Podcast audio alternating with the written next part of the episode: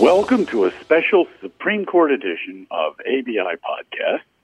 I am Bill Rochelle, A B I's editor-at-large, and I am joined today by a panel of experts to discuss the opinion handed down on May twentieth by the Supreme Court in the case of Mission Product versus Tempnology.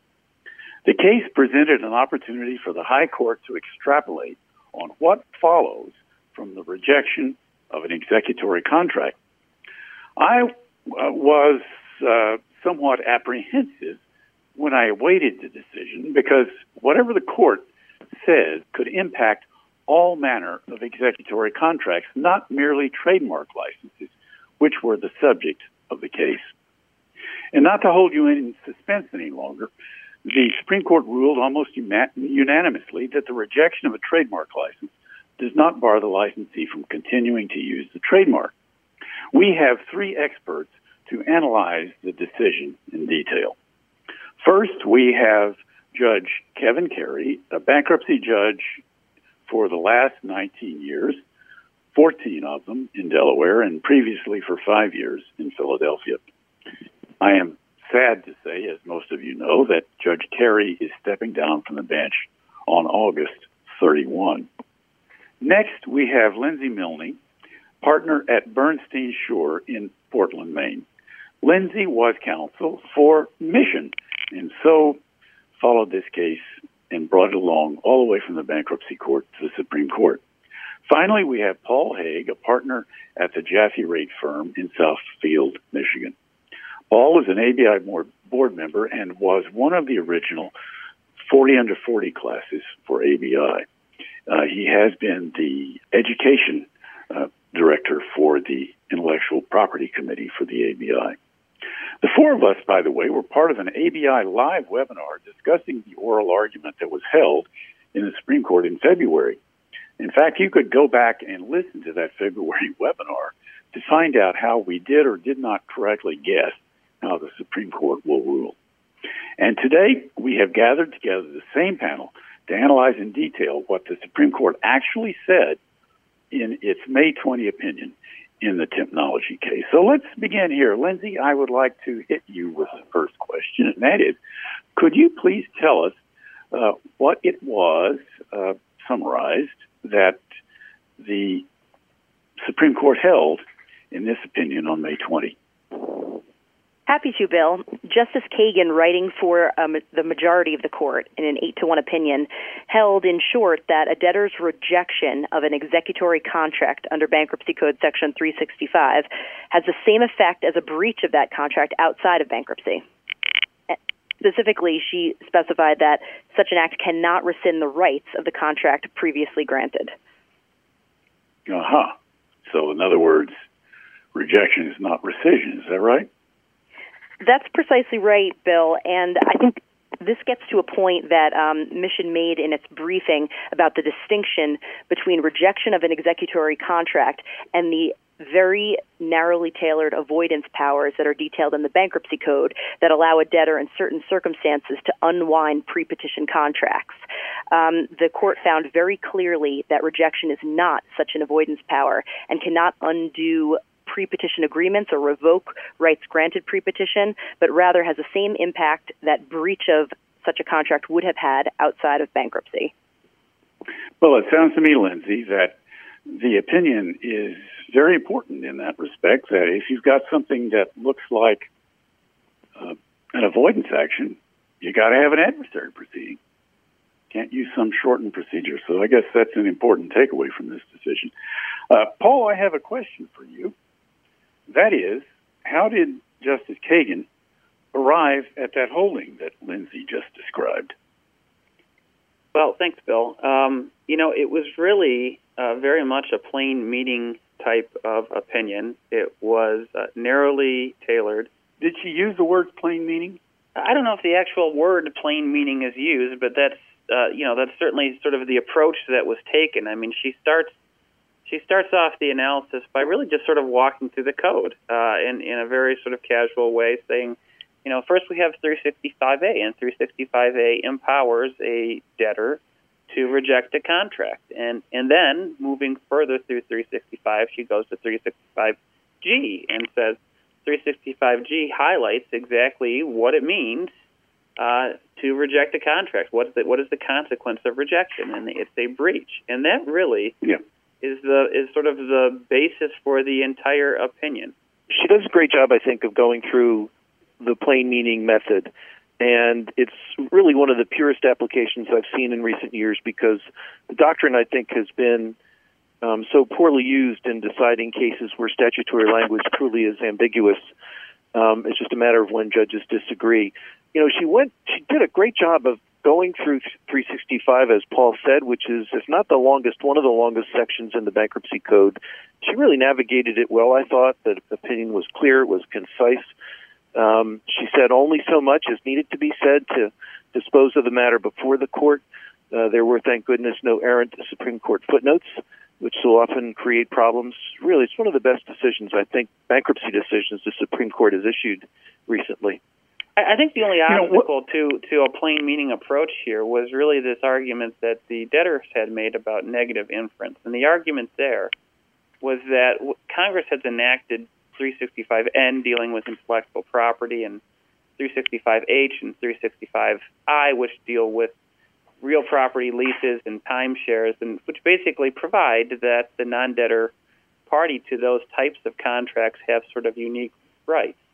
And so the argument, the negative inference argument that the debtor was making, was that uh, rejection must be must be more than just a plain breach that allows the non-debtor party to enjoy its rights still. Because if it was just a plain breach, then those provisions that Congress so carefully drafted in three sixty-five N H and I are really uh, sort of unnecessary. And, and and the court, I think, does a good job of saying, you know, just because Congress wanted to specify certain rights and certain procedures with respect to those code provisions, uh, that doesn't mean that uh, where those code provisions don't apply, uh, that something other than breach is mandated. In fact, three sixty-five G makes clear that all that is conduct, uh, contemplated here is a breach upon rejection. So so that was kind of an argument, a, st- a canon of statutory construction type argument that the debtors were making. And, and again, uh, the court didn't go there. The court went with really very much what does the statute say, and that is a breach. Indeed, Paul, I'll add the court um, gave a good justification for those spe- specific uh, provisions in the code, explaining that more often than not, they were enacted to remedy what the court called a poor judicial decision, or I guess a, a, a misinterpretation of Section three sixty-five G and what it means. So the The court was able to explain why those specific provisions exist and why they do not uh, take away from the proper plain meaning of three sixty-five G. Yeah, the other major argument, Bill, that um, that that the debtor had made and, and that the Supreme Court had to address in this opinion was that um, the interpretation that the licensee was taking of the statute and its rights after rejection made it harder for debtors to reorganize, because trademark licenses, the debtor argued, and there's some support for this, are different. In in terms of, uh, under state law, there there may be some continuing obligation of a licensor to monitor the mark and, and how it's being used by the party who is its licensee. And that if they don't do that, that the value of the mark can be reduced or even eliminated. And so the debtors had argued and said, you know, if If there's a continuing obligation on the part of the debtor to post-rejection to monitor uh, this mark because the licensee can use it, then that's a real problem, right? Because it's inconsistent with the concept of three sixty-five A, which is relieving the debtor of burdens associated with a lease and giving it, you know, in some ways sort of a fresh start. And, so Paul, that's just the uh, distinction the court talked about. It said, well, rejection means that the debtor's relieved of performance, but it's not relieved of any burdens which may exist as a result of, uh, you know, applicable non-bankruptcy law. They were very careful to, to use the word, well, you, you can you can excuse performance, but maybe some of the burdens still hang around. And that's an right. economic decision the debtor can make. That's right. Well, you know, one, one, if the decision had been to the contrary, licensors could file bankruptcy, terminate existing licenses, and then the best utility would be to issue the licenses again to somebody else for more money. Right. It sounds to me as though that's something debtors cannot do. No, that was the counter policy argument, certainly to um, um, uh, to the argument that uh, that this is really impeding the reorganization. Do you all think that this will make life more difficult and reorganizations more difficult for intellectual property licensors? So I think it might make it a little bit more difficult, because it's not as easy as simply saying we're going to reject the lease and thinking, you know, both sides have to walk away. You do have to deal with what, now. Did the court have anything to say about the fact that it might make reorganization more difficult? It did. You know, the court said, well, what did they you know, say? Basically that, that's how it goes, you know, that the bankruptcy... Tough, huh? Uh, bankruptcy doesn't remove all obstacles to reorganization. This is still a hard thing to do. And uh, and it, the court acknowledged that this uh, resulting balance may indeed impede some reorganizations, but uh, nevertheless, that's what's contemplated in the code, and, and that's just the way it is. I think I think one of the takeaways of this maybe is to the extent that that um, the inability to reject and take back the, the license of the trademark, to the extent that does impede reorganizations, then maybe you're more likely to see uh, more three sixty-three F sales um, where a debtor tries to uh, sell uh, the property interest, the, the trademark license, uh, free and clear of the licensee's interest in that uh, contract. And then you're getting to the sort of the analogy as to the Qualitech and Spanish Peaks cases dealing with three sixty-five H and whether you can sell free and clear of a non-debtor party's rights under a contract. But that may be where this is headed, to the extent, um, of course, you still have to provide adequate protection under, under three sixty-three E, but that may be where this is headed. Uh, to the extent yeah. it impedes reorganization. And and by the way, what you said about having to provide adequate protection in a sale free and clear can be the killer that can, in the view of some courts, make it uh, impossible to sell free and clear. Uh, Judge Carey, I'd like to ask you a different kind of a question. Uh, there was, I believe, a circuit split that brought this case to the Supreme Court. Can you tell us what that was? Yeah, there's clearly a circuit split here. In, in nineteen eighty-five, the Fourth Circuit in the Lubrizol case decided that rejection did mean termination, or was the equivalent of rescission, um, with respect to rejection of intellectual property licenses generally. Uh, three years later, Congress passed three sixty-five N, which um, gave protection to the licensees of intellectual property, except they did not include trademarks.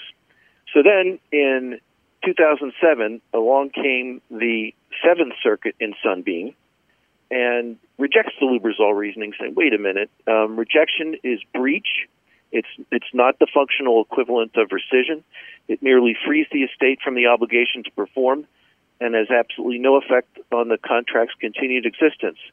So that really, um, the circuit split, split existed then, I think, um, but then this case came along and it was pretty clear Uh, that there was a split. Well, it's interesting how once Congress stepped in, people dropped this issue like a hot rock, and it took nearly thirty-five years for the Supreme Court to have the opportunity to correct a mistake that the Fourth Circuit made back in nineteen eighty-five, because that Lubrizol decision, and I remember when it came down, it, it just sort of created a firestorm. But it took a long time to fix it. Uh, let me uh, ask a, uh, another question of Lindsay. How did this case come up to the Supreme Court from the lower courts? Sure. So um, there was a case pending before the Bankruptcy Court for the District of New Hampshire in which Tempnology sought, among other things, to reject certain executory contracts. And it filed a motion, as many debtors do, that covered uh, the rejection of several contracts. Mission objected, asserting its three sixty-five N rights, and the Bankruptcy Court entered an order ultimately granting the debtor's motion to reject, but specified that that authority was subject to Mission's three sixty-five N rights. The debtor then sought to clarify that those sixty-five N rights, excuse me, three sixty-five N rights did not give Mission the continuing ability to use its trademarks and exclusive distribution rights. Mission objected, but the bankruptcy court agreed with the debtor, finding that rejection had terminated Mission's rights to use its trademarks and exclusive distribution rights under this marketing agreement it had with the debtor. In other words, the, bankru- the bankruptcy court followed Lubrizol? Well, the bankruptcy court didn't explicitly embrace the Lubrizol decision, but yes, but Bill, in essence, result, it right? did. Yes, that's right. Okay, right. Yeah. That's well, right. So what happened in the B A P? What happened so, in the B A P? At the B A P, uh, the B A P reversed the bankruptcy court, and the panel was comprised of judges LaMotte, Hoffman, and Carey. Uh, they adopted the Sunbeam analysis from the Seventh Circuit and found that rejection of an executory contract does not, quote, vaporize any rights under the agreement, but rather had the same effect of, re- uh, excuse me, a breach outside of bankruptcy. Now we go to the circuit, and uh, how did the circuit vote on the issue? The circuit ended up re- affirming the bankruptcy court's decision and, in essence, embraced the Lubrizol determination that trademark rights were indeed terminated by rejection of a license, and in particular cited to the burdens under applicable law that the licensor would have to carry in maintaining the mark in order to sustain the license that Mission sought to... Uh, now what... Was the circuit opinion unanimous or not? No, there was a dissent. Um, and the dissent embraced, yeah. again, as the B A P had, the Sunbeam analysis that uh, rejection was not tantamount to rescission. Yeah. Uh, Kevin, uh, Judge Kevin Carey, I have a question for you next. Uh, there was a major issue at oral argument about whether this appeal was moot and whether the petition for certiorari should have been uh, revoked. Uh, How did the court come down on the mootness well, issue? Well, the reason the reason there was an argument that the matter was moot was that after the bankruptcy court had issued its ruling, the license agreement that was at issue here expired by its own terms. So in his dissent, Justice Gorsuch said, you know, nothing we might say here could restore Mission's ability to use the technology's trademarks. Well, Mission argued, look, we were prevented because of uh, some of the decisions on the way to the Supreme Court, from using the um, the trademark, and we ha- and we suffer damage as a result of that. So we still have the right to seek money damages. This this is not moot. Um, the majority agreed uh, and decided that the issue was not moot. Uh, very uh, very interesting. I think what's most interesting in that respect about the opinion. It shows what a stickler Justice Gorsuch is when it comes to uh, issues like mootness, because this is not the same the first time that he has raised that issue in his brief tenure so far on the court. Listen, Lindsay, I'm going to get back to you with a with a question. What does this opinion mean for intellectual property that is covered by Section three sixty-five N? Such as patent. Does this opinion mean much of anything or not? So uh, the Supreme Court's opinion does not impact the rights of licensees of, quote, intellectual property as defined in the bankruptcy code, which, as you point out, does not include trademarks.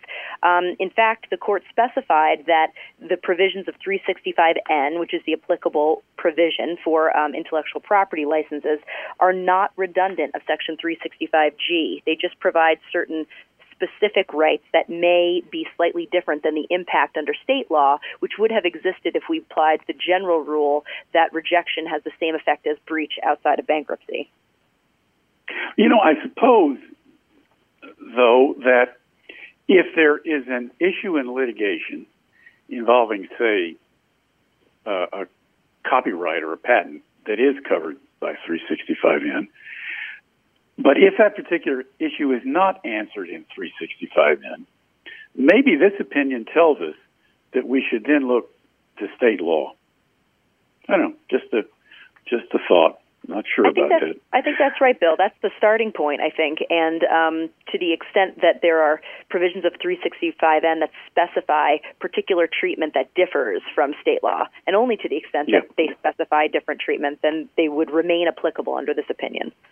Well, and I think that's one of the points that Justice Sotomayor was pointing out in her concurrence was that, you know, maybe this isn't, maybe this is a, something where Congress needs to act because you, it may not be appropriate to have a situation where um, the rights of a trademark licensee are, are arguably less favorable than the rights of other licensees of intellectual property who Congress specifically decided we want to try and protect with the enactment of three sixty-five N.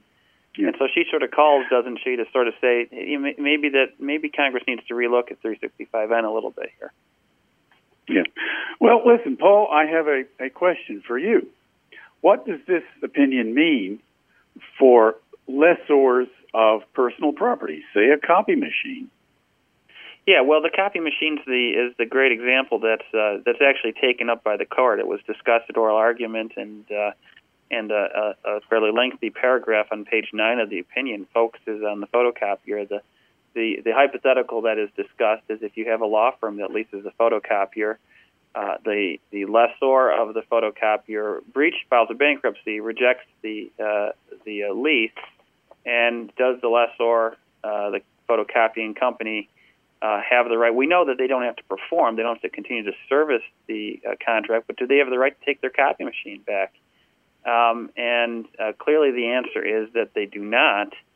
Uh, that um, on a breach of any type of a lease of uh, personal property, uh, the non-debtor uh, lessee has the ability to continue to enjoy the rights that it has under the that lease, that those rights aren't taken away or vaporized or whatever term you want to use.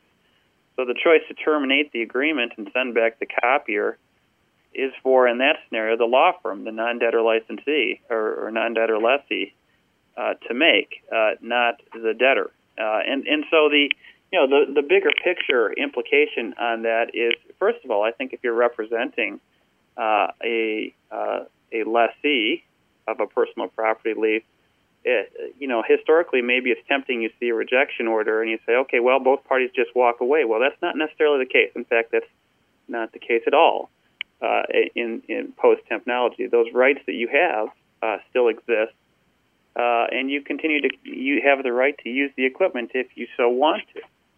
Um, it also, I think, the takeaway here is that this seems to preclude the debtor from using rejection as a means of recovering leased equipment and then reletting it at a higher price to somebody else. If you entered into a contract pre-petition, you're you're still bound by that. You don't have to perform yourself, but you can't take the, the property back and cut a better deal. So I think that's really the implication here for, for personal well, property leases. That's that's a big deal, Paul. If I had the ability orally to underscore what you just said, I, I certainly would. Uh, Kevin, as a last question, I'd like to pose this to you, Kevin Carey. What does this opinion mean for lessors of real estate? Uh, it means what three sixty-five H has said it means for some extended period of time. It was another area in which Congress said, look, if the lessor is the debtor and rejects the lease, the lessee has the right to remain in possession. Um The landlord is relieved from uh, performance. Uh, the the lessee has to pay rent, but may offset that rent against damages caused as a result of the lessor's failure to perform under the terms of the lease. So that, that doesn't change as a result of this decision. And I think, again, it shows how carefully uh, the court navigated its way through three sixty-five and uh, parsed the things that that change as a result of rejection and things that don't. Um, and, again, I think they were very careful and did a, a wonderful job at not writing an opinion that would raise more questions than it would answer. Well, listen, thank you very much, uh, Judge Carey. I would like to thank all three of our panelists once again, Judge Kevin Carey from Delaware, Lindsay Milne from Bernstein Shore in Portland, Maine, and Paul Haig from Jaffe Raitt in Southfield, Michigan. We thank all three of you for elucidating, elucidating, I should say, this very important decision. Uh, I would uh, suggest that all of our A B I friends stay tuned because we have one more Supreme Court decision on a bankruptcy case yet to be handed down, and I refer to the Uh, the Taggart versus Lorenzen case that was argued in the Supreme Court but probably will not be decided until sometime in June. That case deals with the all-important question of whether or not good faith is a complete defense to an allegation that the creditor violated the automatic stay. As soon as that decision comes down, we will report the results and give an analysis on the A B I website. And then very shortly thereafter, we will have a webinar uh, or a podcast very similar to this to discuss that very important decision in detail. And I must say that Taggart versus Lorenzen is a real biggie, and we all need to stay tuned because it will have a great deal to say about whether or not debtors are effectively going to have good protection from the automatic stay and the discharge injunction. Well, uh, this is Bill Rochelle uh, signing off for the time being, but as I said, join us again when we talk about Taggart versus Lorenzen. Good day.